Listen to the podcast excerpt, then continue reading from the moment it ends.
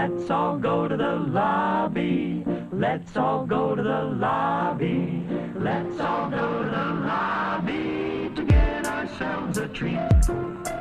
Let's all go to the lobby. Let's all go. Hello, and welcome to Movies versus Capitalism, an anti capitalist movie podcast. I am Rivka Rivera. And I am Frank Capello. Rivka, I am so excited that it is almost the holiday break. Uh, we're going to be taking a couple weeks off, so there won't be no episodes the next two weeks. And you know what? There's so few times of the year where it's just like, oh, I, I, I get a week where I don't have to do anything. I can't wait. I'm panicking. Panicking, panicking. Over, over what? Well, Just so you want to keep as you kn- productive? yes, as you know, me being um, a Capricorn, I was about to say rising. It's not rising. I'm a Cancer rising and newly discovered Libra moon. So it's all clicking. But as a Capricorn, I am um, susceptible to, like, truly probably the most susceptible to some of the, the capitalist workaholism. So my mantras are like, you know, find the joy and pleasure in small things and like so yes, I I do panic and I'm excited, but I'm a little panicked because I feel the urge to like the things that my brain, the lists I've already filled with like productivity and how I'm going to just like clean house and I'm already like have like my tech. I'm gonna clean out my tech. I'm gonna clean out my house. I'm gonna, there's no actual t- like I need to chill, like you're saying. yeah. So I am excited, but I am. I'll be. I'll be honest. I'm panicking. I'm working on it. I'm I working. know. on it. I I could tell. I could tell. You're you're you're putting in the time. You're putting in the you're putting in the work. If you need me to like call, if you need me to be like your accountability buddy, I'd call you up once a day and just be like, "Hey, Riv, chill out. Just relax. Go take a nap." you. Yeah, Um, and you know, I probably will. I'm also good. I'm not not. I don't want people to think I'm not not good at chilling. You know me. I'm like I could part. I can I can chill. You're about to say, "I could party. I could, I could could party." party." Well, we're gonna keep this short today, but first we wanted to talk really briefly about the end of this this past summer's week of labor actions in Hollywood in the entertainment industry. So, after several weeks of voting on December 5th, SAG-AFTRA, the actors union, ratified its new contracts.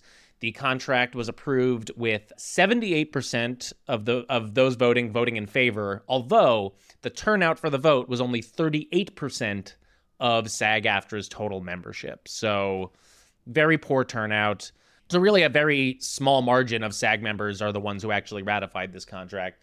You know, we don't need to belabor it. We've talked about it on here.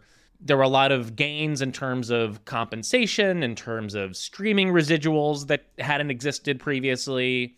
But the big concern that a lot of rank and file SAG members still had were the uh, protections against artificial intelligence. Specifically, what what the ended what the final deal ended up including was yes, studios can use AI performers, but actors will have the opportunity to either consent or not consent for their likenesses to be used as AI performers or to create new synthetic performers, you know, that that AI can create on a, on its own. So so the criticism from a lot of SAG members has been that, you know, this this provision is not strong enough. It'll basically create a situation where every time a SAG member books a job, they're going to have to be asked, "Hey, do you consent to us having your likeness forever?" And will it create scenarios where if they don't consent, then the producers can just say, "Okay, well, we'll find another actor." So that's sort of hmm. the big, still scary, looming thing.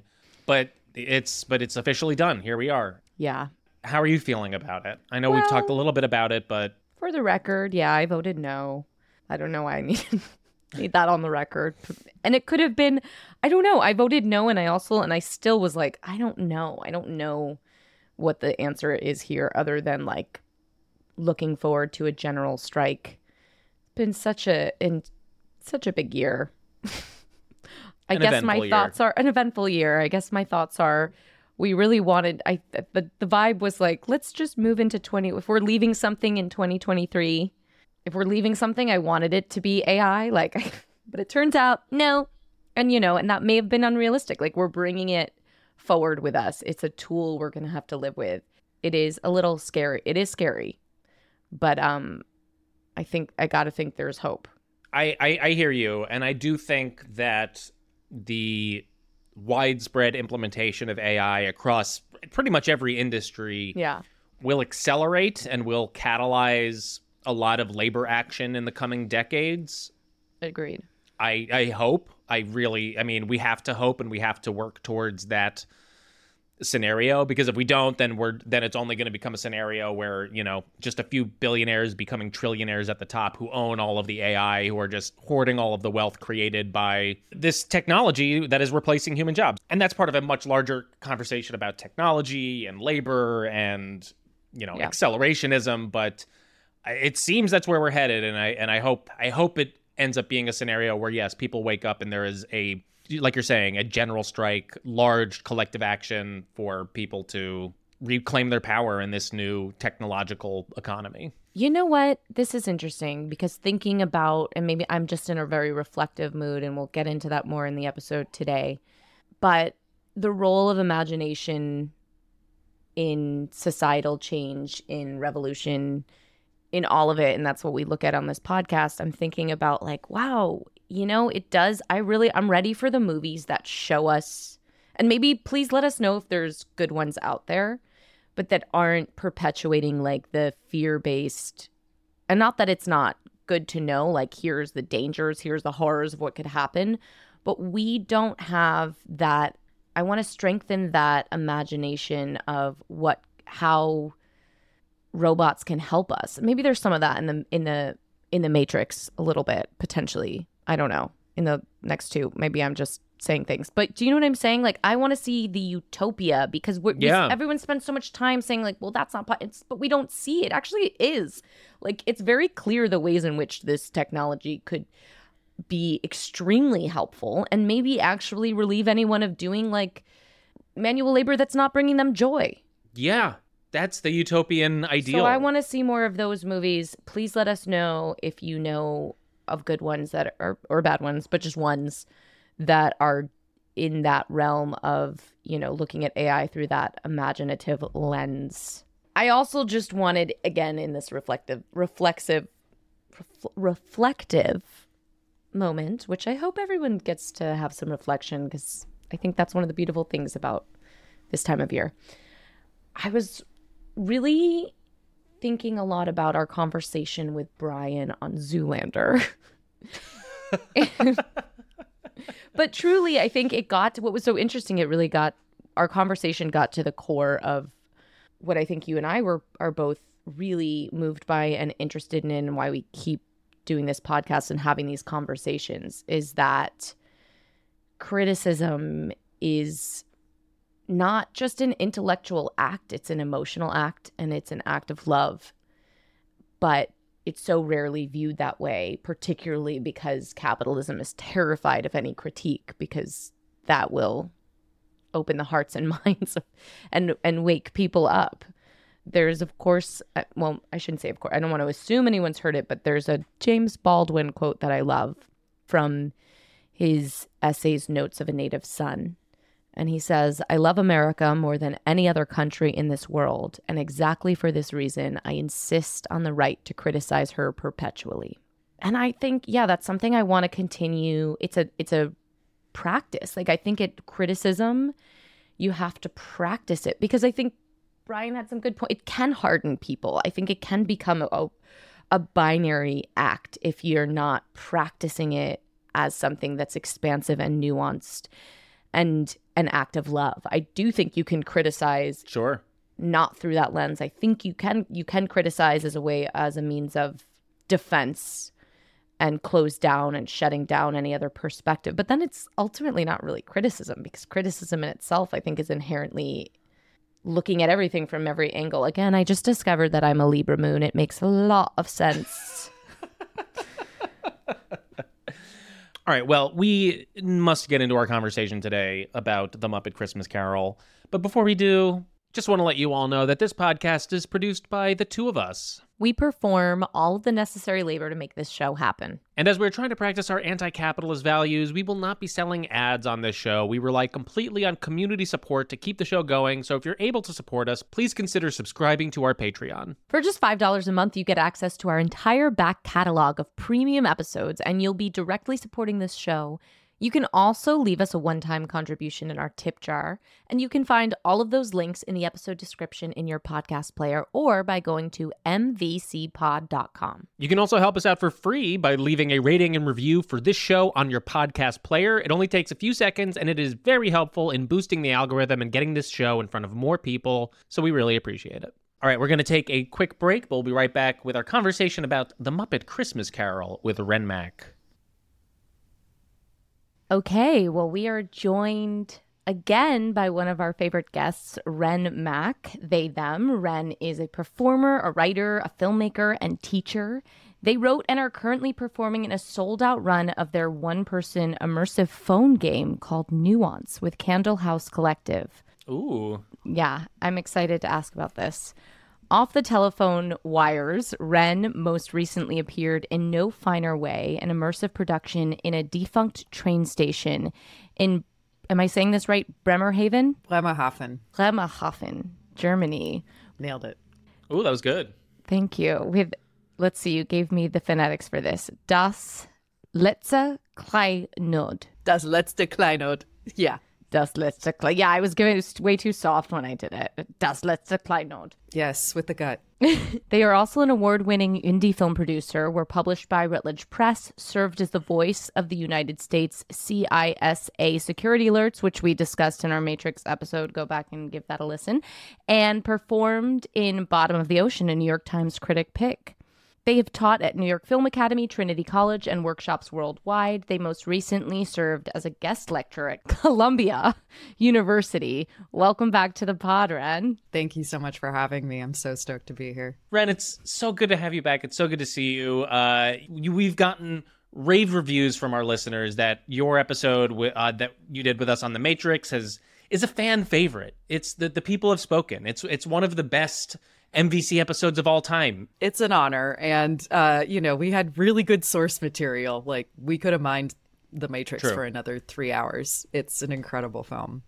Before we get into it, great source material today as well. But before we get into it, tell us a little bit about this one person immersive phone game. I'm really curious about how this works and what it is. Yes. So, Candle House Collective is uh, a theater company that primarily does theater, not always, but um, often via the phone. Um, so, in order to experience their shows, all you need is a telephone and some time. Sometimes you need privacy, sometimes you don't. But these are one on one experiences. So, uh, the there is a performer on the other end of the line. This is not something that's pre-recorded, and um, you have an experience. And so I'm involved with uh, two projects with them right now. Nuance, which I wrote with contributions from Evan Nyden, um, who is the artistic director of Candle House. And I am a performer in Lennox Mutual, which is opening on January 5th of next year. Um, and uh, tickets are going on sale on Sunday, which we're very excited about. Nuance is essentially you receive an image that maybe you weren't supposed to see um, via text. And then a PR company calls you to follow up because their client accidentally sent it and they need to suss you out. And things get progressively more manic uh, from there. I I'm trying not to spoil it too much. Oh, you did it? No, I'm so intrigued. If when one buys a ticket run, you said you call them up. So our ticket is there a limited amount of shows you do a day? Because I would imagine that's really a lot for you as a Yeah. performer if you're doing one on one, non pre-recorded. Yes, the show is about a half hour, and I do between two and four a day. And uh, audience members, uh, participants, because you are you are a part of the show. It's not happening at you, and different things will happen depending on what you choose and do. It really is like a game. I've designed it like a game, so there's many different ways that the story can go, uh, depending on what you do but yeah you pick the time um, and uh, you submit your phone number as a part of your onboarding and somebody calls you um, at the appointed time So That's cool. so fucking cool. I love like when I find out that like theater storytelling has like breaking a new broken a new format and found a new venue that like I never even considered. But then as soon, like the telephone, it's like, yeah, why the fuck can't plays just be on the telephone? And then as soon as I hear that, I'm like, why can't they be just on the telephone? That's awesome. I want to check this out. This sounds dope. And this was part of uh, our Giving Tuesday uh, drive. So um, it was part of a larger um, thing. Several ensemble members wrote shows, and it's called Radio Arcade, all of them together. So uh, all of them are based on old video games. So nuance, nuance. Um, I'll let you guess from the poster which one it's based on, but it is very fun. It's it can be nostalgic. I have gotten feedback like oh God, and is this being recorded? So that gives you Sure. an idea. Amazing. Well, we'll make sure to link to this in the show notes because this will be coming out next week. So, but you are here today to speak with us again about a film, and I'm very excited that we you chose this film. We we asked a few returning guests, you know, if you're interested in doing a holiday movie with us, and if so, what would that be? So you chose the Muppet Christmas Carol, not a Muppet Christmas Carol, the the definitive Muppet Christmas Carol, directed by Brian Henson, Jim Henson's son, written by Jerry Juhl, based on the novel A Christmas Carol by Charles Dickens.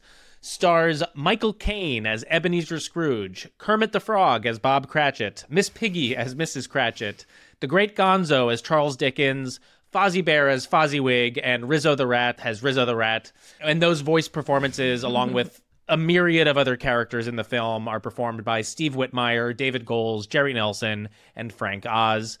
The budget was twelve million dollars, only made thirty-three million worldwide. They were hoping for more, and we'll we'll discuss a little bit of why it didn't make as much money as they, they thought. Although I'm assuming it's made a lot more now in the the age of streaming licensing, because this is a lot of people's one of their favorite holiday classics.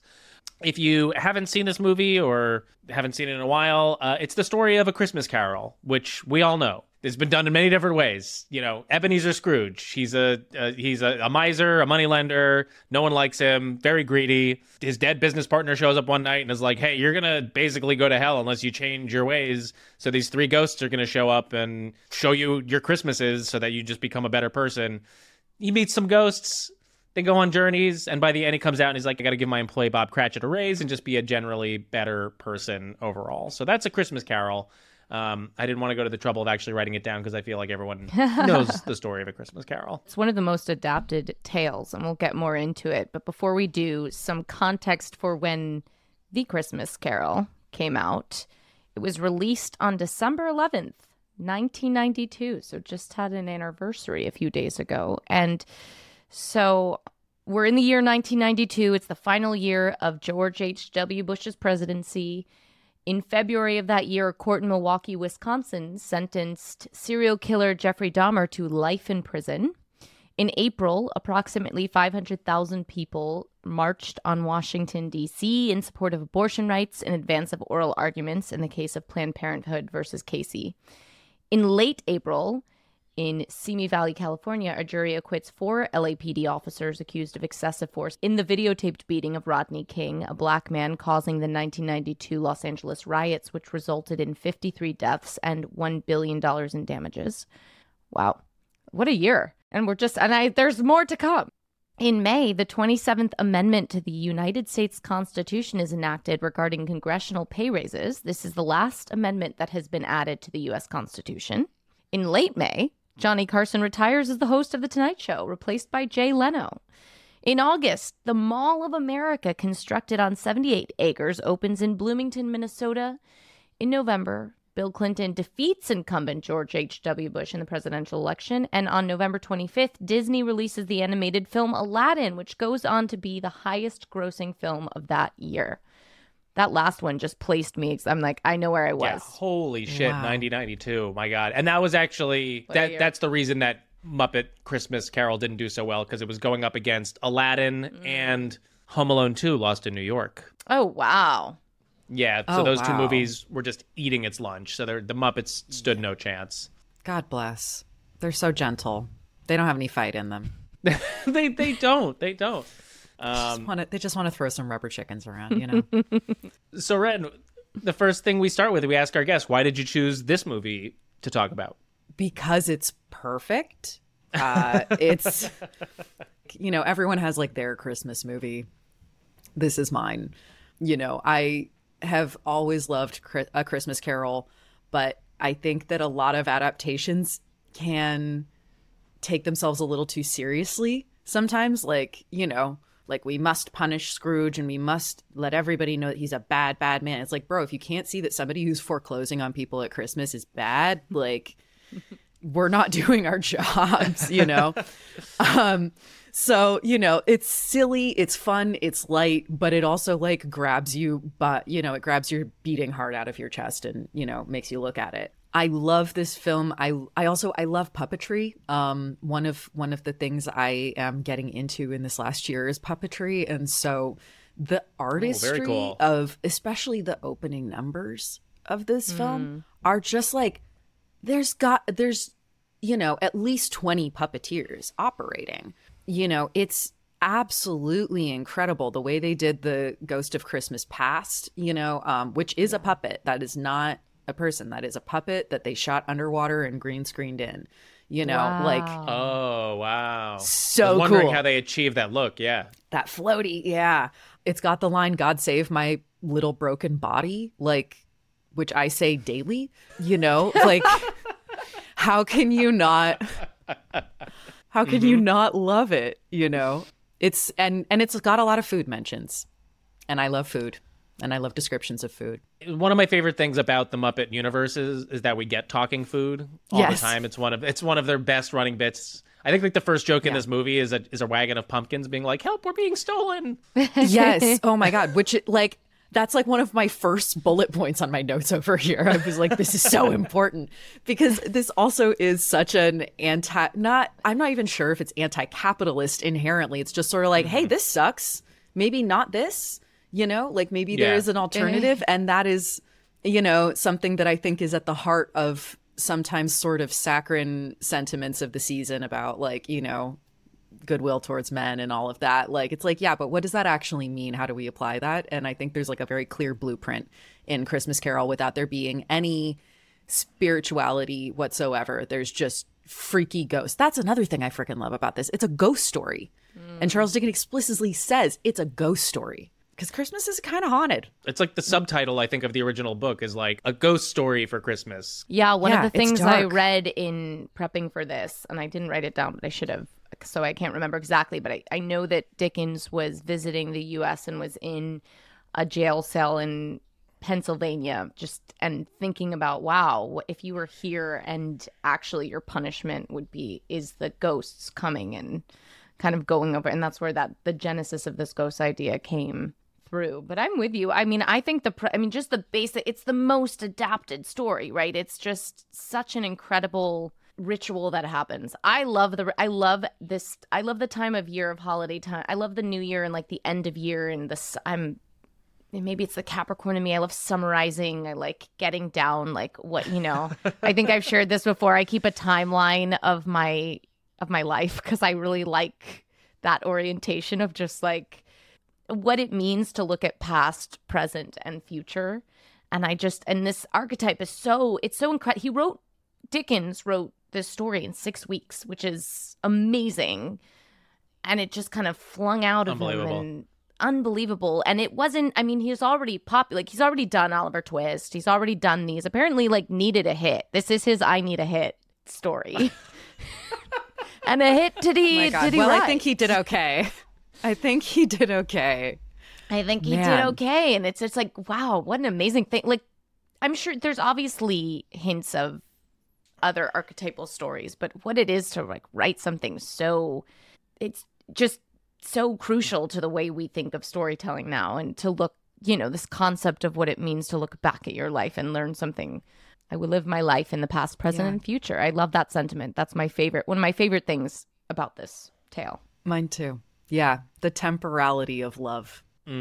Like how love transforms you so that, you know, like a lot of a lot of, you know, meditation teachers and such will talk about like, you know, this oceanic feeling that you have uh when you are like you feel connected to other people and to the universe and one calls that love, but it also has to do with time. You feel like you're in the present, but you're also allowing the past to exist and the future to exist without assuming you know it.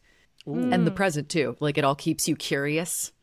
And that curious like and that I think is like one of Scrooge's biggest shifts is he goes from being somebody who always has an answer for everything and always has a snappy comeback to somebody who is just utterly shaken by a little boy telling him it's Christmas Day. Like he's like just full of wonder again, you mm. know, like but that that that temporality like leads you to curiosity and more openness and possibility and therefore connecting with other people. Like it's just it's just a gorgeous story. And it's a Christmas story with no mm. Jesus in it. As a Jew, I love this. because Yeah. I, I go I go nuts for Christmas. I like Christmas is my favorite. It's such a great holiday. I'm just like not about the church. That's just not for me. But like it's so nice to just be like, yeah, holly, red, green, love it. Yeah, and this And time of me. year, it's so there's so much darkness in this story, which makes the warmth and the light and the glow inside so warm.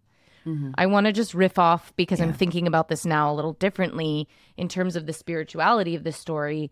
And there's something I've just been thinking a lot this month about the the power of witnessing, of bearing witness, what it means to bear witness as we look at what, what's happening in Gaza and Israel and for each other and as things just seem to get worse and worse in many ways in the world.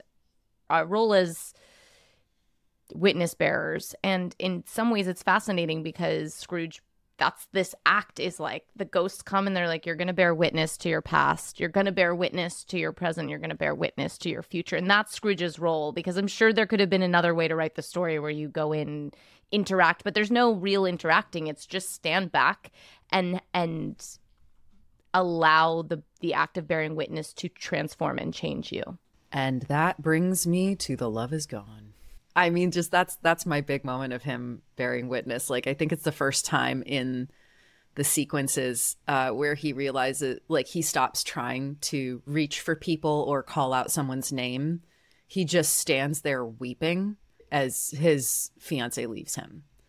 And it like it was, you know, famously cut from the uh, theatrical release because it was too sad. Because he's just, I mean, like, as many people on the internet have stated, like Michael Caine, uh, you know, is as serious as a heart attack about this role. Like he really played it so straight, and like, and He's that unbelievable in this movie. acting his he face is off. incredible.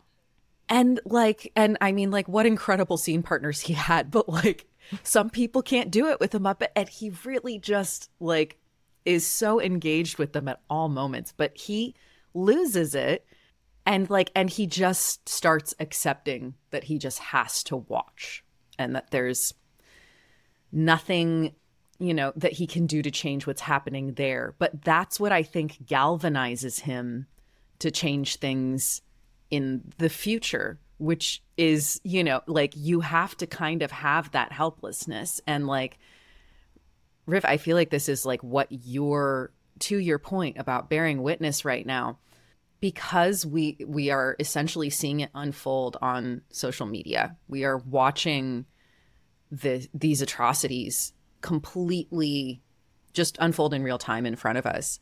We are forced to act. We are forced to do more than just repost or raise awareness. Um you know uh we are forced to actually like like i i have found myself actually not posting that much um about it and instead focusing my energy on you know using five calls and contacting my representatives and you know organizing you know i just am not I, I feel like I've hit my point with social media where I'm like, I'm done sharing information on there. Sure. Um, I'm I just cannot handle only bearing witness. well and that seems to be like your point about the galvanizing like you can there's a point where that's not it's not serving It its role hit- if it's yeah. not metabolized and mm-hmm. pushed forward and that is this tale Yeah, but that feeling of helplessness is necessary.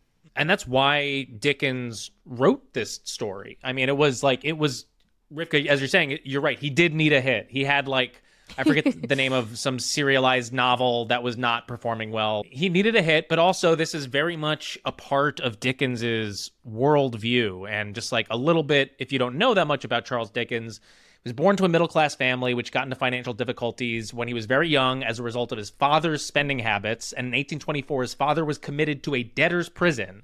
And then Charles Dickens, at age 12, was forced to pawn all of his books leave school, and then go work at a shoe blacking factory. So this is a man who had firsthand experience with just the like oppressive and destructive nature of our economic system and then was a child laborer and then as he grows up and becomes, you know, an acclaimed novelist, you know, Oliver Twist is very much about, you know, industrial London of that era and all the homeless illiter- illiterate children that he saw on a day-to-day basis running around the streets of London. And his his societal critique is very much rooted in, you know, like we we must we can and must be doing more for the people on the margins of our society. And so right around this time he needs this hit. He's actually like he's he's taking tours of prisons like you're saying Rivka in in the US and in the UK. He's very uh, involved in the local reformist scenes. He's like doing speeches and writing pamphlets about economic and educational reform. And then all of this stuff sort of coalesces around the same time where he's like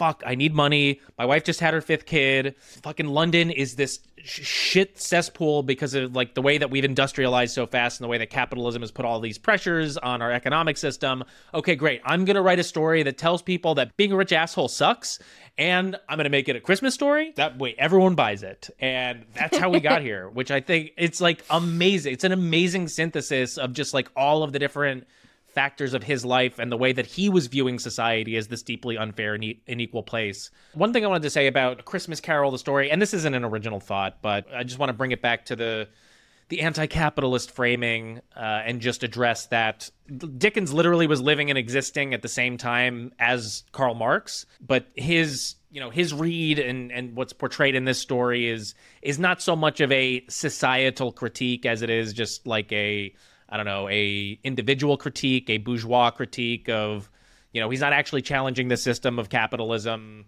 He's just saying, well, what if the people with all the money were just a little bit nicer? So it falls a little flat from being mm-hmm. like a full blown systemic critique. So yeah, so I just wanted to lay that out before we got Totally. before we moved away from Dick Dickens too much. Yeah. Oh, yeah. Yeah. But you know what? Thank this you so movie doesn't move. As you're saying that, I, I was thinking about how pretty awesome it is that this movie doesn't remove the politics. I mean, it's hard to remove some, so obviously, some of the core politics of a Christmas Carol, although I'm sure there have been adaptations that have tried. But this really has certain lines, like from the very top, that are like from Rizzo the the rat saying, you know, uh, he's with all the food at the top and he's eating some of the apples and he says i'm creating scarcity it drives the prices up like it's up it's up in there from the top. This is 92 so it's really it kind of also brings it in this present tense way to make it very of the time and make it very clear that this is not like a that, that a christmas carol is happening today uh, and it is an eternal story. So i think kudos to this film for doing that. And i think let's jump into some of like some of the the nitty gritty politics of the Christmas Carol film. I mean, yeah, I think there's like so much that is really like verbatim, you know, from the Charles Dickens book version. But there's also like lovely little they go further. They go further um in like in the past when they're in the schoolhouse, you know, uh Sam the Eagle is like work hard lad and one day your life will be as solid as this very building and then a shelf collapses you know and it's a shelf that is stru- is staggering under the weight of a bunch of geniuses like you know like aristotle and shakespeare and then it's you know gonzo and rizzo on the end and like they're crushed by all of these busts of like western civilization Which they Like, gave they Muppet didn't- faces to, which I really appreciated. yes Fully constructed busts with Muppet they faces. didn't have Yep. to go this hard but so hard. But like the Muppets have this history of doing this. Like one of the first, uh, I am I I'm recalling this correctly. A Muppet scholar will correct me, but one of the first appearances of the Muppets uh, on television was um, the Business Business sketch. Are we familiar with this? Sounding familiar. I don't know It that is one off the top of my head. No. little creatures going business, business, business, business, and like you know, and starting to say things like stocks rising. You know, there's you know, they're too little, just saying like word salad of like business speech, and then you know, another Muppet comes in and goes love, like, and it's all very like rhythmic. It's like Mahna Mahna a little bit. It's like the ancestor of Mahna Mahna Got it. and you know and then the eventually like the the love brotherhood muppets take over and they get together and they're like yeah this is great and then they get into they're like oh you know like we should share resources but if we sold the extra ones at a profit and then they turn into business business by the end like like Jim Henson has has been down since the beginning and he just Yeah. puts it in in phrasing that we don't see it immediately, you know, or we don't, you know, we're like, "Oh, this is for kids." But he he's an educator. He's an educator. Absolutely. I mean, there's a reason that the Muppet Show was like as hugely successful and popular as it was because it was like it was like mm-hmm. very well written, sharp comedy and music and performance. It was just like an incredible variety show. I've seen enough of the original Muppet Show, but I, I think like people of our generation don't realize that. Yeah, like in the mid 70s, like the Muppet Show was like a prime time hit. Like people, like adults were tuning in to watch the Muppet Show. Cher was week. on it. Like every mm-hmm. everyone was on it. Like every single person was on it. It was it was for grown-ups too, for sure. It's interesting you brought up the scene with the teacher.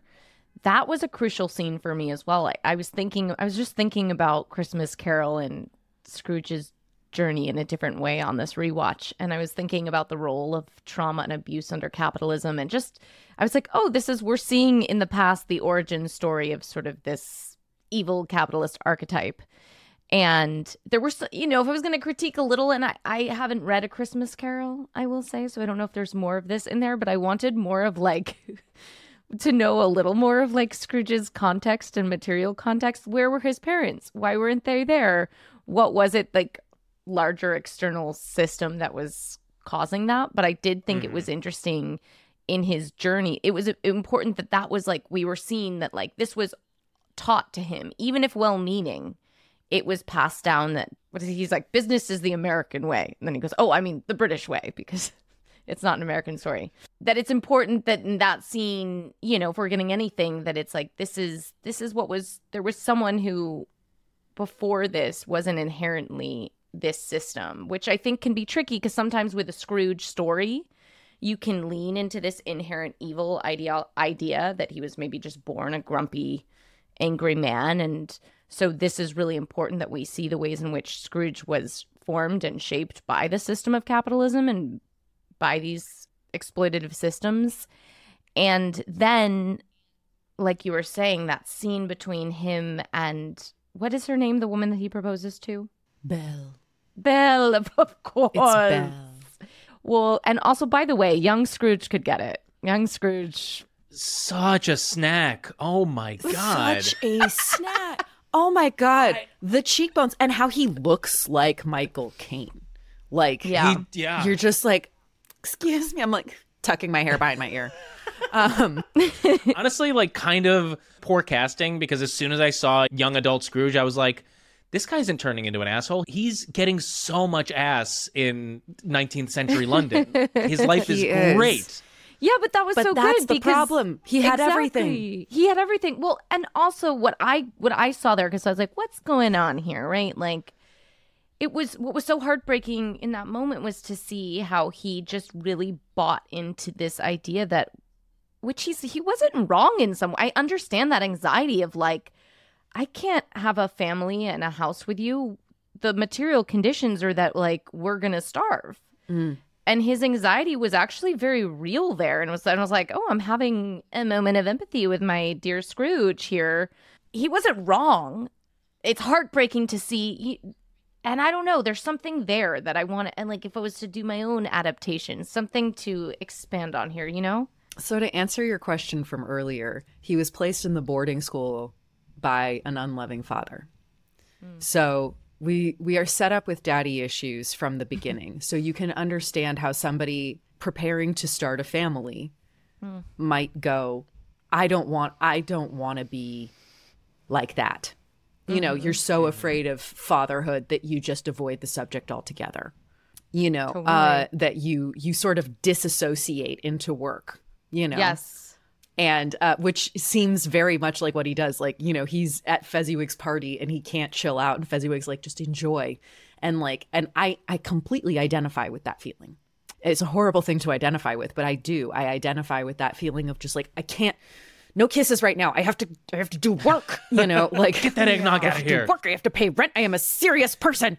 I have recently, like during this holiday season, had to like meditate before outings, before like fun social outings, because my brain is not able to determine like, is this a fun social outing or am I doing work right now?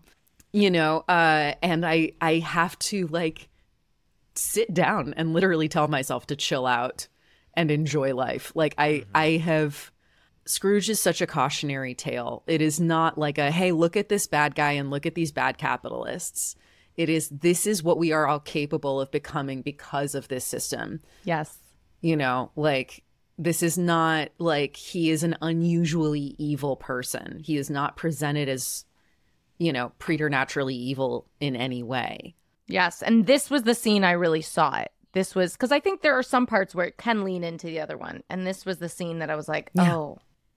And then appropriately, Michael Caine, as you mentioned, breaks down in like unbelievable tears. Sobbing. His emotional life is just extraordinary. I do have to say, I don't know, Frank or Wren, have you ever have you read Michael Caine's pretty well known in the acting circles film book about acting on camera? Yes. No. Well, there is a moment I that sure have. And watch the videos on YouTube. I'm obsessed. they're extraordinary. I'm obsessed. He's br- it's a brilliant book, but there is, if you recall, Wren, there is a moment um where he talks about if you're on set and you can't cry, like it's not a big deal. Just ask for a little menthol. You tear right up. So like I'm not doubting Wow. the like, but I love there are certain moments where I'm like he's getting it. You know, he's teary eyed, and I'm like I Yeah. could. I'm just had this vision of Michael Caine on the set of like with the Muppets, like hit me, hit me with menthol. just like soaking soaking the Muppets' heads in menthol so it wafts upwards. Yeah, like completely. No, but he's he's for sure he's for sure sobbing in those scenes. As am I. He carries the emotional weight of this entire movie. I mean, like, I mean, don't get me wrong. Like a little Yes. tiny Muppet frog, Tiny Tim, you know, coughing with a crutch. Like, even though that's a Muppet, I, that will get me. Oh, really? Because I had some critiques of of I think it was Robin the Frog. I had some critiques of Robin the Frog's performance. Robin the Frog. Wow. Okay. Not my favorite Ooh. Tiny Tim of all the Tiny Tims, but we'll we'll circle back. But I just just to say that like Caine's commitment to this performance is really the beating heart of of this adaptation. His commitment to not only playing Scrooge, and I, I gotta say, I feel like this is one of the best Scrooges I've seen in that it's not a broad like I'm just mean because I'm greedy. I felt a real resentment and a real simmering anger underneath his mm-hmm. Scrooge performance. And then conversely, anytime he is he is affected by what the Muppets are doing, he is feeling such pure emotion. like the moment of him watching the Cratchits sing their little love song and he's starting to tear up. I started to tear up watching Michael Caine watch the Muppets. Like that's how mm-hmm. good he was menthol in or this no role. menthol? Menthol or no menthol? Absolutely. I mean, but he does, you know, that is, I think, part of the magic of the Muppets is that they do put humans next to them. The puppets are characters that are on the same level as humans and interacting with humans. And like one of the first things you learn when you start with puppets is that they have to breathe. Um, if Oh, they wow. don't breathe just a little bit, you don't buy it as uh, as as something that has you know sentience. And when you have humans next to the Muppets, the, it does it does a bit of the breathing with them and for them. Like it's it's almost sleight of hand. And so the more someone is like breathing, which I mean, Michael Caine is like in touch with his core, in touch with his voice. Like the breath is moving through him. It really lends more life to the puppets. And so, like, when, you know, when we don't see Michael Caine crying, we, because the cut happens, uh, basically, you know, she walks away. And in the cut version, she walks away. And then we cut to Gonzo and Rizzo crying it really sells the crying more when Michael Caine is crying near them. Like I it Yeah, just yeah. does. It just does. Yeah, he says in a GQ interview about about this movie, they ask him something like, "Where do you look?" And he's like, "I look him right in the eyes." I thought that was so charming. Yes. right Yes, in the you do. I was like, which eye though? If you know, if you've read the acting book, you know. Oh yeah, yeah, yeah. Which eyebrow? The one closest. to Always the one closest to camera. Always. Okay, I mean, so he carried this, but I also got to say, Miles Goodman, his score with those French horns just get me going. And mm-hmm. Paul Oh, Williams' yeah. songs, like I just have to I just have to give a shout out to the music. Like they they did not have to, you know, jam a, an entire French horn down our throat, like reach through the screen and just like jam the whole thing in there. But they did, and I'm grateful. I'm like, thank you the whole time. It's like it's so beautiful and so moving, and like really just lifts these moments of tenderness that Michael Caine plays so well. The music is so fun. The songs are so catchy. Kermit the Frog and Robin the Frog's little a cappella version Best of song, best song. best song. As soon as they were singing that, I was immediately I was like, I I love these two. I love Tiny Tim so much. It was a reminder to me of how susceptible I am to the power of a cappella music. It just was a complete flashback to high school. It's like anytime people are singing with no instruments, I am on board. Yeah, yeah. and shout out to actors who who like allowing actors to sing imperfectly. I loved it. Like they're not perfect Yes. singers, any of them, but it made it so human and so joy filled. And it wasn't like this. Now I think when you see musical numbers, this score would be so done. You know, like so. It was perf- yeah, and it was so polished. just like yes, it was so unpolished and just singing from the heart, which I loved. Well, now I feel bad that I said I I didn't love Robin the Frog as Tiny Tim, but it's my truth. Nah, let's go in on let's go in It's on my him truth. because Let's he go is in on the the he is the heartstring puller. And to Yeah. clarify, I don't mean the puppeteers. Like, I actually really appreciate. I think there was this meta thing happening where they made a choice, which I loved. I especially Kermit the Frog. I think they made a choice that these Muppets were bad actors because it's the Muppets in the Christmas Carol. I won't go in so much on Robin the Frog as Tiny Tim. I just thought there could have been a little bit more like you know, what was the line? Like a little bit more broken body, like a little bit more. Give me. I You just really was like, wanted the sense that this Muppet was on the verge of death, is what you wanted. Yes. he gave me like a cough. You know what I'm saying? But let's go. I- yeah. But I think it was intentional and that was part of the humor. It had to be intentional with Kermit. This made me laugh so hard. The scene at the Christmas table when they realize that Tiny Tim has passed and Kermit has come back and is like talking to his family and says, I can't do, I'm not going to do a good Kermit the Frog, but you can imagine like a, it's all right, children. Life is made up of meetings and partings. That is the way it is. I am sure we will never forget. Then there's like a beat beat and he says, Tiny Tim? Why did he put a question mark? What was, and I said, I paused and I go, now this is smart. They made a choice that Kermit is a terrible actor. What el- what else is that? He beat beat and he goes, Tiny Tim? I was like, did you forget your son's name? I think it's his voice trying to crack. I, I think it's like it. he's like starting to Oh. cry. Oh my god. I Yes. said, this is so good. This is this needs to be discussed. Well, I also wonder if it was a choice, and maybe we're all just reading into this too much, but maybe it was also a choice to, because that is a line from the original story. And it almost is a reading that sounds like he's reading from a children's book, um, or he's reading, you know, aloud.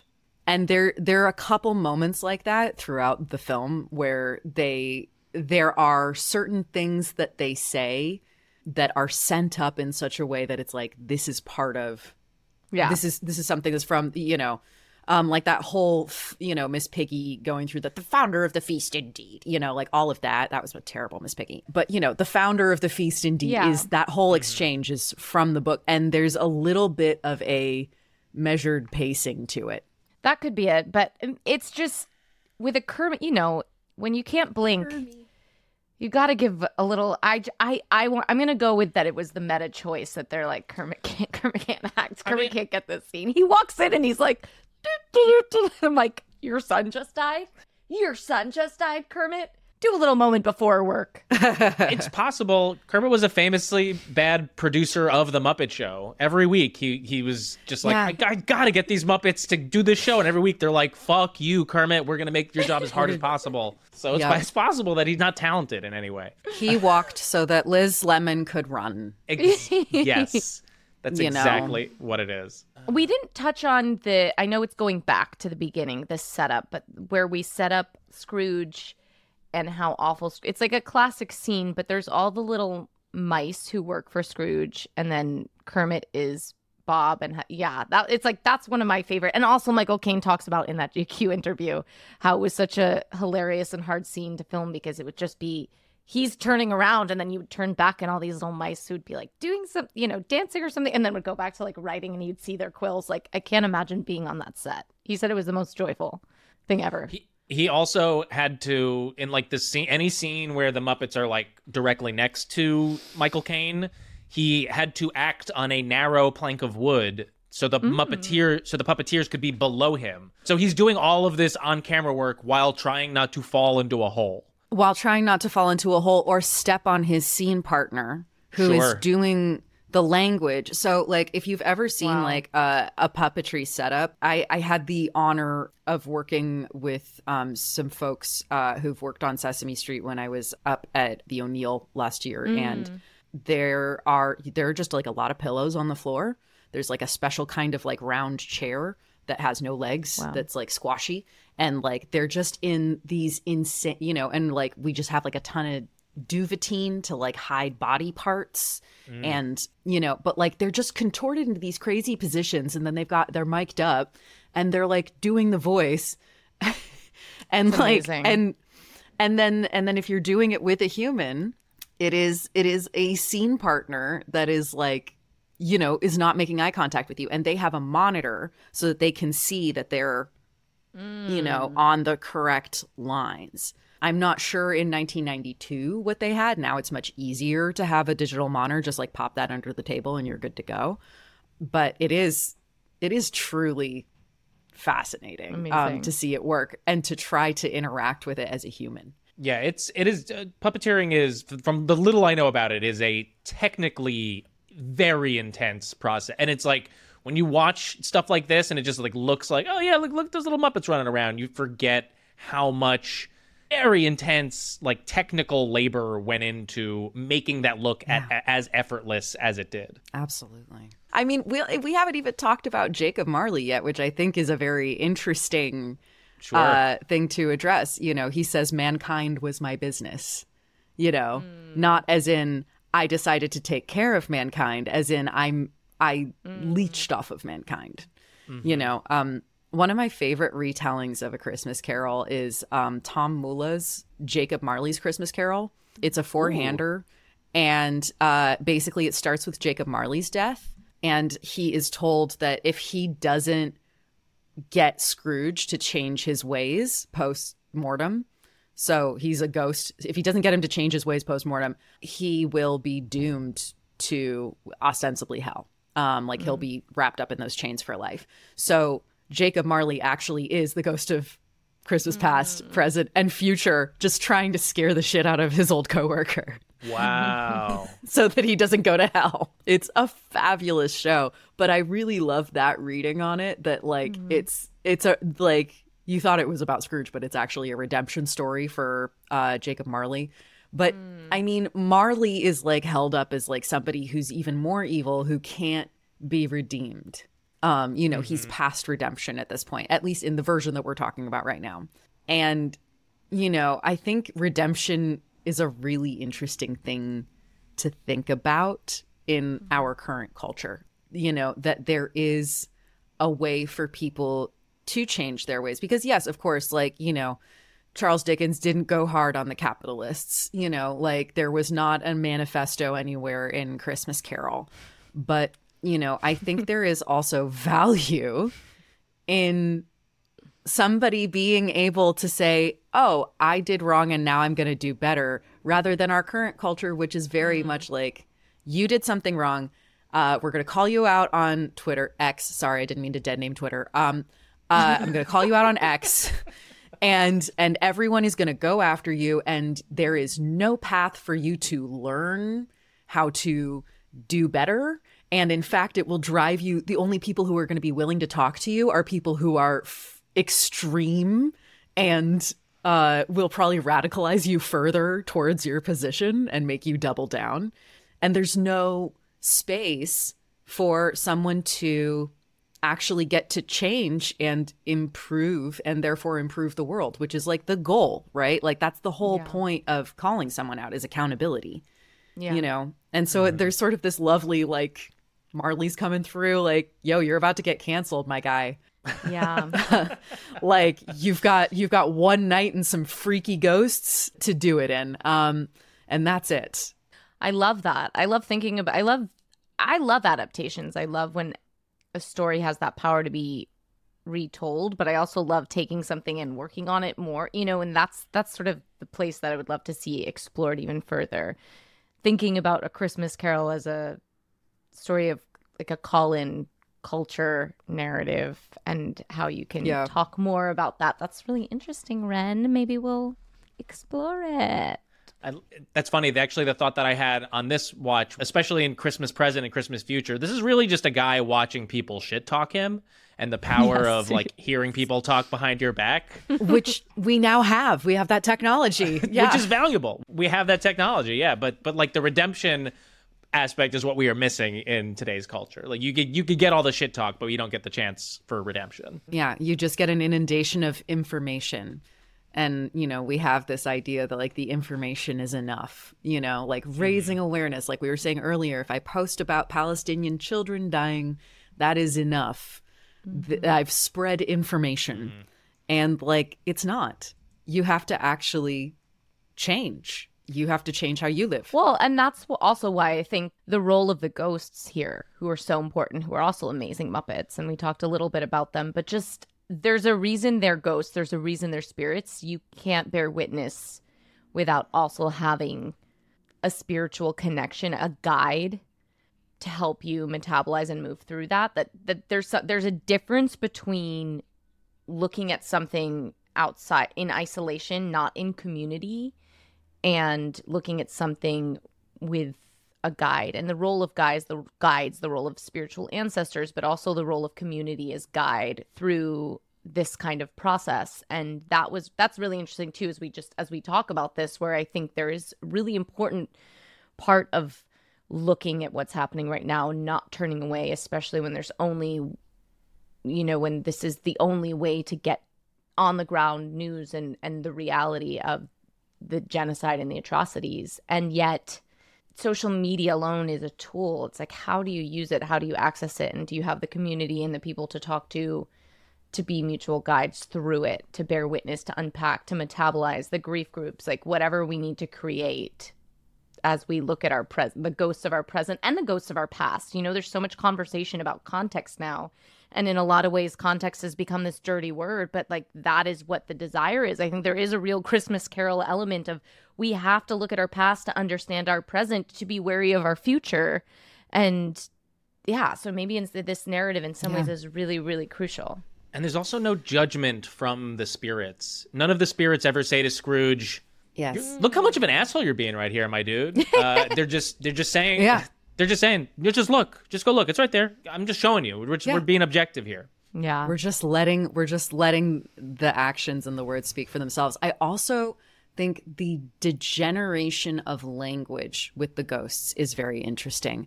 The ghost of Christmas mm. past speaks the most. The ghost of Christmas present can't remember things and is like, "Did I just say that?" like several times. right? And then the ghost of Christmas future doesn't speak at all. Just gestures. Mm. It's you know, like and and even in that there is a feeling of support because it'll it gives Scrooge room to feel things that maybe he's not able to articulate yet. and act on them. Deep, deep film.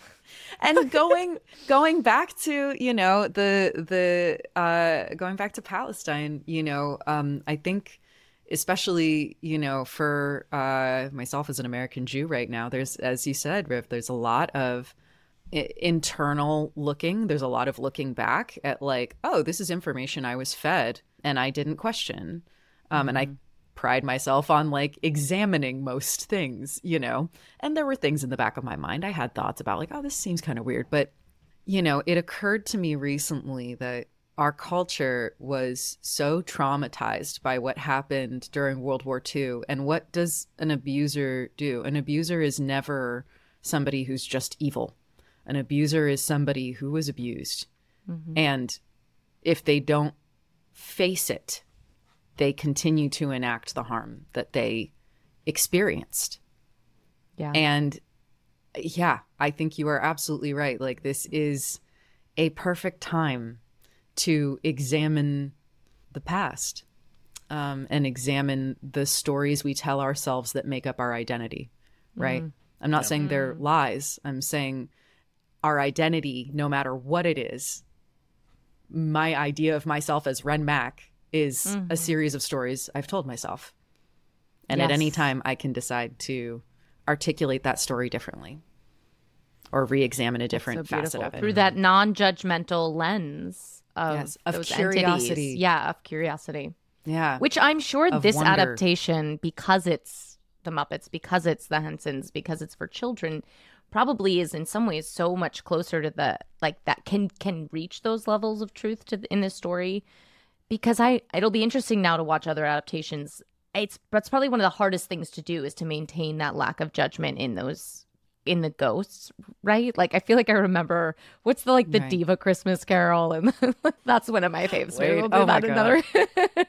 but like I, that's probably I would imagine one of the hardest things to maintain that truth of because it's hard to write a character that doesn't have judgment, and Sure. it's beautiful. It's a beautiful challenge, and it it works so. But like it is as we're discussing this and unpacking it, so crucial to the truth of this story. If they had judgment, it would it would ruin it.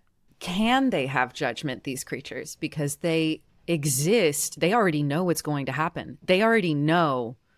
They because they're like okay i'm going to show you this and i'm going to show you this and i'm going to show you this. None of this is a surprise to any of these ghosts. In every single version of christmas carol there's no like oh wow i wasn't ex- damn dude you really you really fumbled the bag with belle there like jesus you know like I mean, yeah, I'm sure someone um, could write a bad version of it. Absolutely, but like they don't know. They know what's going to happen. Yeah. So how can you judge? You know, it's like being a teacher in some ways. Like I uh, like as a teacher, I will often know the lesson I would like to impart to a student. I don't know how they're going to get there. They might surprise me in how they get there, and they might find something that I don't I never even saw, but my job is to sit back without judgment and it's easier for me to do because I I have an idea of where we're headed.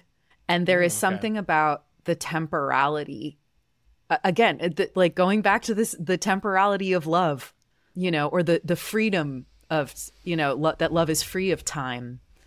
Um in a way, you know, true love can be free of time in a way that allows us to step back and say, "Oh, I know what's going to happen here." And just say, "I think I know where we're headed, but I'm at peace with seeing it how it unfolds and I'm curious about it even though I maybe know where the destination is." I'm not mm-hmm. articulating this very well. Do you know what I'm saying? No, that's I know exactly what you're saying. You're talking about one of my other favorite films, Interstellar, which it which Yes. expands upon this exact concept. yes, I should have just said Interstellar and stopped talking. Yeah. Yeah, yeah, yeah. Muppets You know that- you know Muppets Interstellar, is mm-hmm. next. There is a Muppets in Space movie, so the Muppets did in fact, hmm. uh, you know, venture into the unknown. They did. They hmm. did. Last few things I want to hit just on the Muppet front, just because I fucking love the Muppets so much. The first one of the first lines is from a couple of rich bourgeois pigs talking about how many meals they're eating. Great, wonderful. Gonzo and Rizzo, Rizzo the Rat, a national treasure. Statler and Waldorf as Marley and Marley. You couldn't like you can't you couldn't use any of these Muppets in a better way. My one critique though is anytime they do Muppet feet stuff, I'm not into it. I don't like seeing mu- unless it's a unless it is a fully dressed Muppet like Sweetums that is like a full tactile costume head to toe. If we're doing CGI Muppet feet, I, I, I am out. You've you've lost me. I don't want to see the rat's feet. That's my only like major critique of this film. I didn't like seeing the animals eat animal like it, that weird like the whole miss piggy making goose like they were very obsessed with eating a lot of birds and i just found myself generally creeped out by it The goose was the same size as Rizzo when he lands on it. It's not okay. Yeah. it's not okay. I, I had a moment with that. But uh, wait, Frank, I love what you said about the pig, the the capitalist pigs. You know, because they're talking about like it's like, oh, like we're going to have breakfast and then like what what should we do? We'll have lunch, you know. Um but like later Rizzo does the same thing. Like he's like, "What time is it? Like is it is it supper time?" And Gonzo says something like, no, no, no, it's time for, it's, you know, it's morning. And it's like, great, breakfast. You know, like it's sort of this lovely, like, yeah, like we all want to eat. Like we all want to eat. The pigs aren't bad for wanting to eat. They're just taking from others, right? But we don't see that in that particular, mm-hmm. right? But like the goal is that everybody eats. And I think that's sort of a wonderful, maybe it's not the most, you know, radical leftist position but like until everybody has enough to eat in this world it is a thing we have to keep saying you know that it is okay for everybody to want somebody i can't remember if it was river frank that was saying this earlier. A big question that i have in this film is like what is enough? What is you know when will scrooge be ready to marry? When will there be enough money? What is enough in the context of like the miserly life that he leads? He's gathering all of this money but he's not using any of it.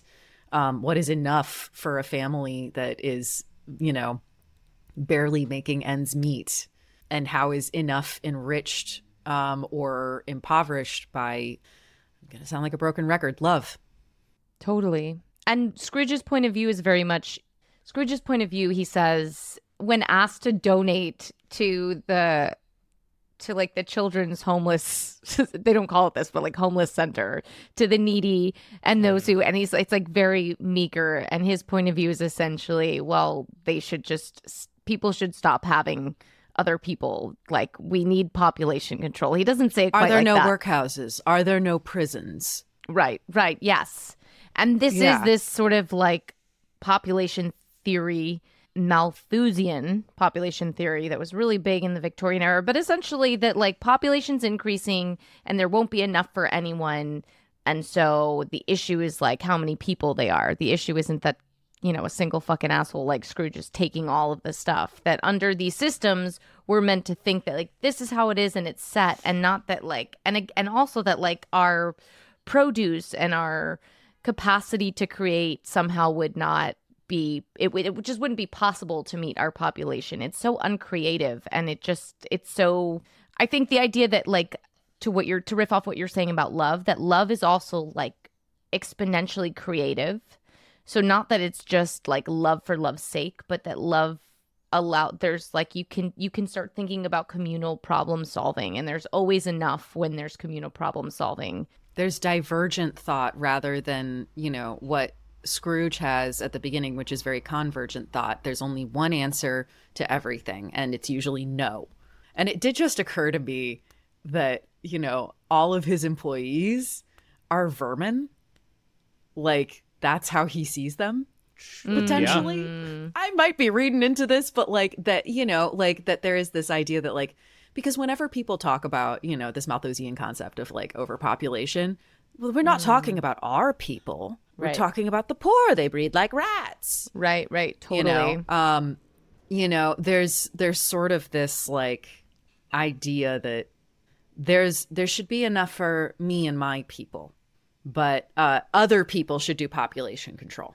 But yes i think that you're right that creativity there's so much creativity in in love and in curiosity that there really isn't in uh, a world in which we say there isn't enough which uh, all all roads lead back to Palestine right now. Um, Maybe I'm a little bit of a Pollyanna here, but I I have to believe that there is enough for everybody, that there is enough space, enough time, enough resources, enough uh, state support, enough money, enough freedom.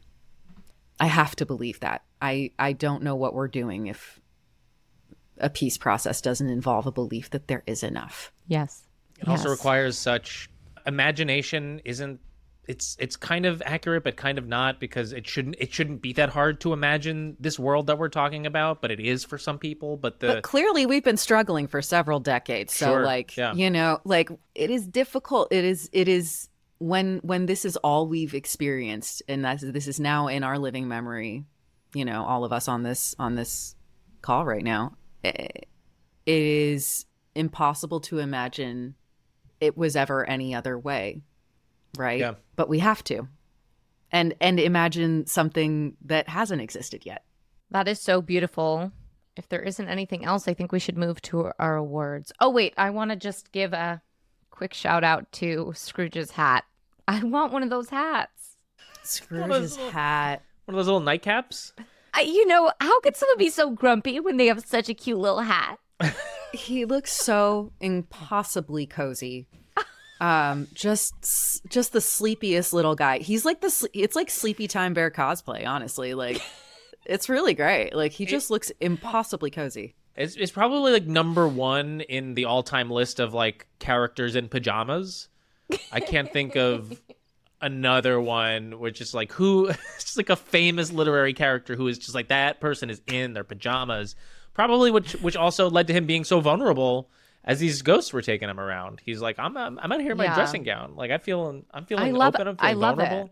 He flies over london like all of london is getting an upskirt from scrooge. Like i that's the way this journey begins. There's just like nards to the world. Like way to just like break break someone you know real quick i don't i don't know if that's against the geneva conventions we'll look it up Okay, so that brings us to our awards. As you know, we like to hand out um, awards for each movie, and our first one is Best Politics, which will go to the character with the best politics in this movie. It's it's got to be Miss Piggy as Mrs. Cratchit for me. I felt like she got it. She got it. And whatever she got it, even they're at the dinner table scene. I don't know, maybe. And also, again, we're in the meta world of Miss Piggy and Kermit are acting in these roles as each other's partner. It's like they're acting with their partner. So there's a lot going on there, which I got, I picked up on. I think his bad acting really annoyed her. and and she was like when he's like we should be we should be like still very grateful for Scrooge and say like he wanted to say nice things and she's like no no. Yeah. And I appreciated that because they Founder have of the their, feast indeed. Yeah they have their kids at the table and she's like I'm not going to model this like because that's also very problematic to model like we'll be grateful no matter what. We've seen where that leads and how that goes and how those that kind of idea thinking leads to voting and blah, blah, blah you know? They'll be they'll see the light one day and you know? And she said no. So for me that was it. I said i like th- i like this woman i like her this piggy i like her politics. Bob cratchit kind of a bootlicker i'm realizing after this watch. Especially especially like- with kermit's performance especially Kermit's performance, just like we must be thankful to Mr. Scrooge. Yeah, just and she's the one that's like, get the get that man's name out of your mouth. We're not thanking that asshole. Yeah. tonight. this guy is letting our child die like and you're doing nothing to stop him like yeah. what is wrong with you Barely gave you today off. Fucking thank this asshole. oh my god we're canceling kermit everyone we're canceling kermit i'm ready for the emails to come in i don't even have to field them i'm so sorry we'll forward them to you wren. Thank you. Thank you. I will i will navigate it. I will navigate it. I honestly i pull for belle. I ah. pull for Belle. Belle is like, look, if you can't give me what I need, I'm outie. Like, I am Yes. not going to stay here and like have this like you're you probably would give me a comfortable life, but like it's time for me to go. And Meredith Braun in an interview said, like, I believe she goes on to be a suffragette. So in the fan fiction universe, like she she's like, you know, but true. Oh, yeah. I mean, like, she's like, I don't know how great her politics actually are in the canon, but I don't know. Rizzo the Rat, I I feel like I feel like he's very like uh you know, he's like I'm just going to do what's right for me and like he's used to a collectivist culture because he as he mentioned he has like thousands of brothers and sisters. He's like I don't know what it's like to be alone. He is good at uh finding snacks. good. Yeah. Very But I definitely Yep. I Miss Piggy definitely I think is the is the winner here. But Belle, I didn't think about that. That's so true. And also, again, thinking in the context that this is being shown to all of these children, it's very different than so many stories in which you see the woman just like choose Yeah. the bad guy, you know, just make terrible choices for the sake of marriage. That's gender. You know who actually has the best politics? Fezziwig. Fezziwig has a highly successful business and gives a ton away all the time anyway. Like he has found a way to, as much as he can, live ethically under capitalism. I would argue he's like living the most ethically under capitalism. the ethical capitalist. Also, a moment for all the rubber chickens hanging in the Fezziwig rubber chicken factory. Like they're just they're they're so macabre and so cute at the same time. But like no, I mean like that is one of the scenes of most plenty and joy in in the film. And Scrooge keeps coming after him for like you can't keep you know sp- this, these expenditures are crazy and Fezziwig's like this is what it's about. This is why we worked this hard. Is for this. amazing turn of events that Ebenezer Scrooge got. His first gig was working for the, the, the benevolent capitalist Fezziwig. I even- know. Even a more harsh direction, if not. But if we're, it's kind of amazing because it shows you the power of the system, right? Like even just one good guy, it's not about that. It's like the system is big enough that it's gonna that he's like, I don't care, Fezziwig. All right, our next award is is worst politics. Goes to the character with the worst politics in the movie. Who? I mean, I it guess like pre pre revelation Scrooge. I yeah, guess. and I don't and I don't know if this revelation takes care of the politics quite yet. We'll see.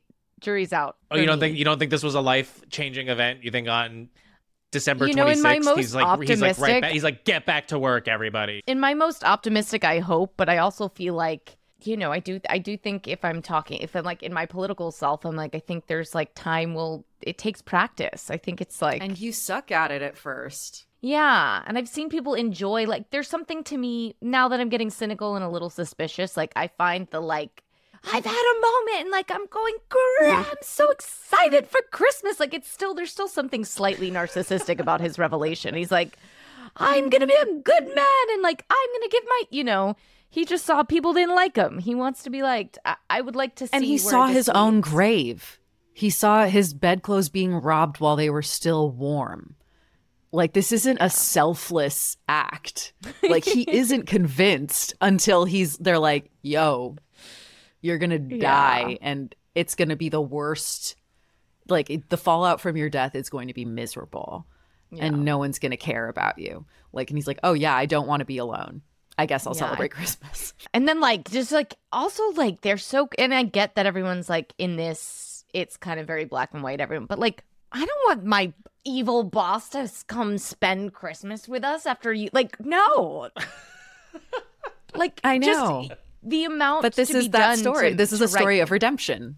This is a story of redemption. like and- the, and being able to forgive even though it's been years of abuse to like take a chance and believe somebody and accept and accept a gift and an It's apology deep.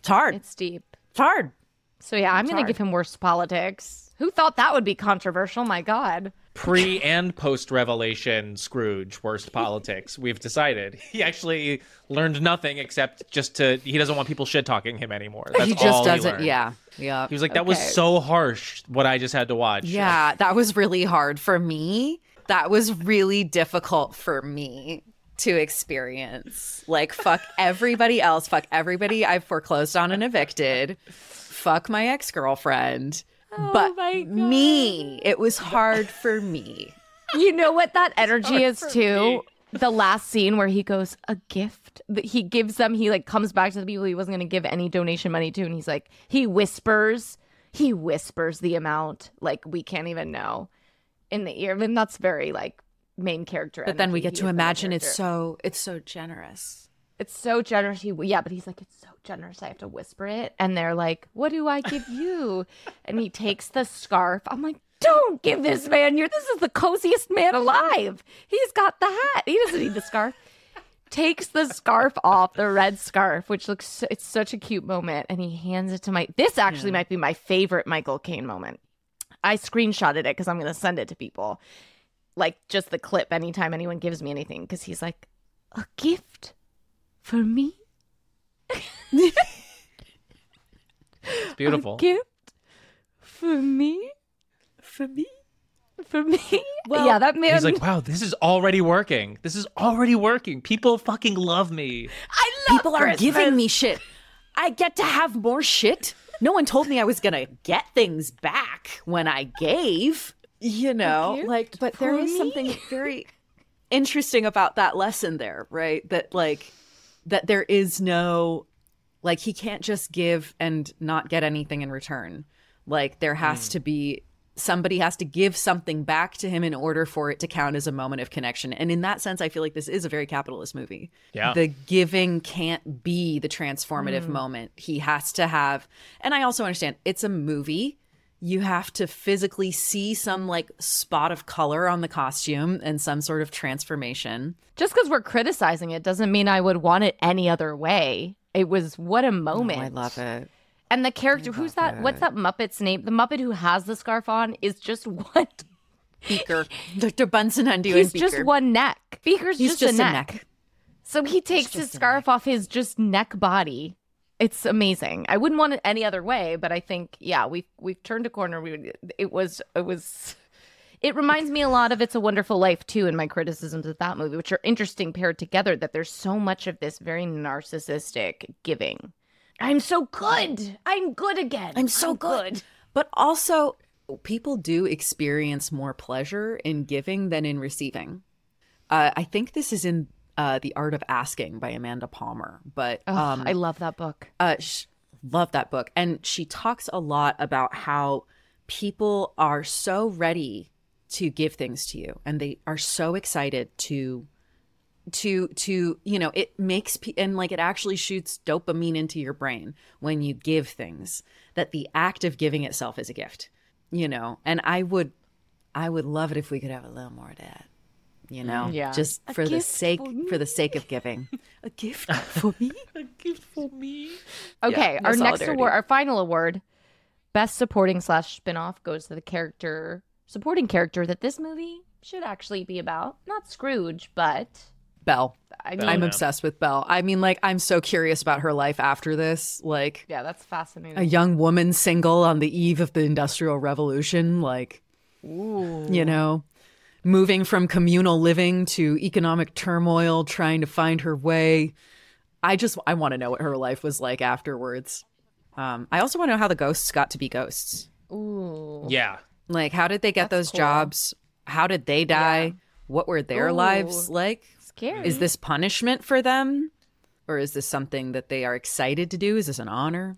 I'm so curious about the ghosts. Is this a five people you meet in heaven situation? Or all of the like are they this are they the same is everyone's ghost of Christmas this these same three ghosts? Or do we all have our own personalized ghost experience? yes. Mm. Mm-hmm. I, I was gonna say Marley, but actually, Wren, the the the play that you mentioned, Jacob Marley's Christmas Carol, that is ex- that is exactly that's like the Rosencrantz and Guildenstern are are dead Exactly, version of yeah. this.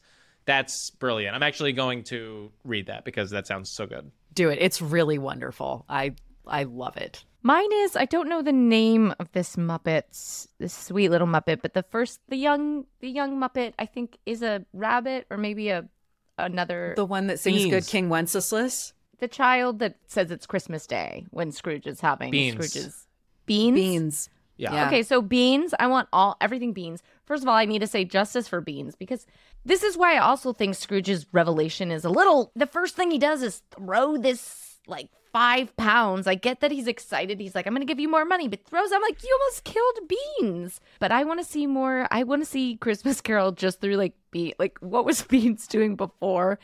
And then after, Oh like God. that day, and then like you just like come across this like wild man who throws five pounds at you, and then now your whole day is like, I'm gonna go get a turkey for this man who wants to now give turkey to the town. Well, like, we know he's houseless. We know he's houseless because we see a Oh, shot they of him that? shivering under under newspaper as uh, Kermit's walking home. A devastating shot. I couldn't believe they Devastating. included that. I can't believe I missed it. You cut the love is gone, but you kept the tiny baby rabbit living on the streets. Yeah, like, Like, oh fade my to, God, fade to wow. black, shivering under a newspaper. He is actually Absolutely devastating. experiencing pain. This is This when Muppet. Kermit is coming home. Yeah, Man, I was so distracted by his terrible acting. and maybe his legs, maybe the feet, maybe the Muppet feet were getting you in that scene. Mm. Well, Wren, this has been such a joy. It's so lovely speaking with you about film and politics. Uh, we'll we'll have you back again. Uh, but I before we to. wrap, we love discussing with our guests how we try to practice our values, our anti-capitalist values, whatever your values are in your everyday life. So, is there one practice you engage in, one organization you work with that you would like to share with us and the audience? Yes, I am doing this and I am imploring everybody I know to do this. Download five calls and call your reps on a daily basis. On a daily basis about Palestine. Yep. Um, it doesn't matter at this point who's right, who's wrong, what the history is. What matters is the fighting stopping, the violence stopping. We can hash out who's right and who's wrong later, and everyone can feel real good about themselves. But I am, I am, I am the descendant of a Holocaust survivor, of many Holocaust survivors and folks who, and I am also the descendant. Uh, my uh, birth name is uh, the name of a woman who did not survive the camps, my great aunt. And she did not have any children. Her bloodline died with her. And so to watch this happening to other people when this is my direct family history, I, I really I, I I can't do enough. I am donating, I am calling, I am protesting, like and I just ask that everybody else do the same. And this is coming from an American Jew with family and friends in Israel. Please, please call. Thank you for sharing all that. And we will make sure to link to Five Calls and to ceasefiretoday.com in the show notes. Very easy resources to do. JVP, if not now, Mm-hmm. all great organizations. Wren, where can our audience find you personally on the internet if you want them to? If not, then tell them not to even try. Oh yeah, you can you can find me on the internet. Um, I'm all over. Um, you can find me uh, starting um, in January at Lennox Mutual, which is a life insurance company dedicated to helping you make the most of the time you have. Alternatively, it's a live serialized theatrical experience curated for you and you alone. Um, so you can find that experience at candlehousecollective.com. The tickets uh, go on sale uh, on Sunday, and we will be selling for, I believe, all of January and February. So you can do it multiple times. It is something you can do from the comfort of your home. Um, I love this type of theater because it's extremely accessible anywhere in the world, um, regardless of your health status. If you're immunocompromised and you are worried about the COVID numbers as they fluctuate, because that's still going on, you can enjoy this theater at home. And uh, it is also real good for people who like video games, D and D, Oh, hell yeah. I highly recommend uh, checking it out. And then otherwise, you can find me um, on Instagram. I am less on less terminally online than I used to be, but that's usually the best place to find me at ren.mac. Wren, great seeing you. Thank you again for your time and your words and this movie. And have a happy holiday and a happy, happy new year. Thank you. Happy holidays to you both. Thank you so much Thank for having you, me. Always a pleasure. Thank you. Thank you all so much for listening. Make sure to follow us on Instagram and TikTok. And if you want to support the show and get access to our premium episodes and help us out, you can go to mvcpod.com to find all of that info. We're going to be taking the next two weeks off, but we will be back on January 9th of 2024 with a brand new episode on Ridley Scott's sci-fi horror masterpiece, Alien. Thanks, everyone. Bye.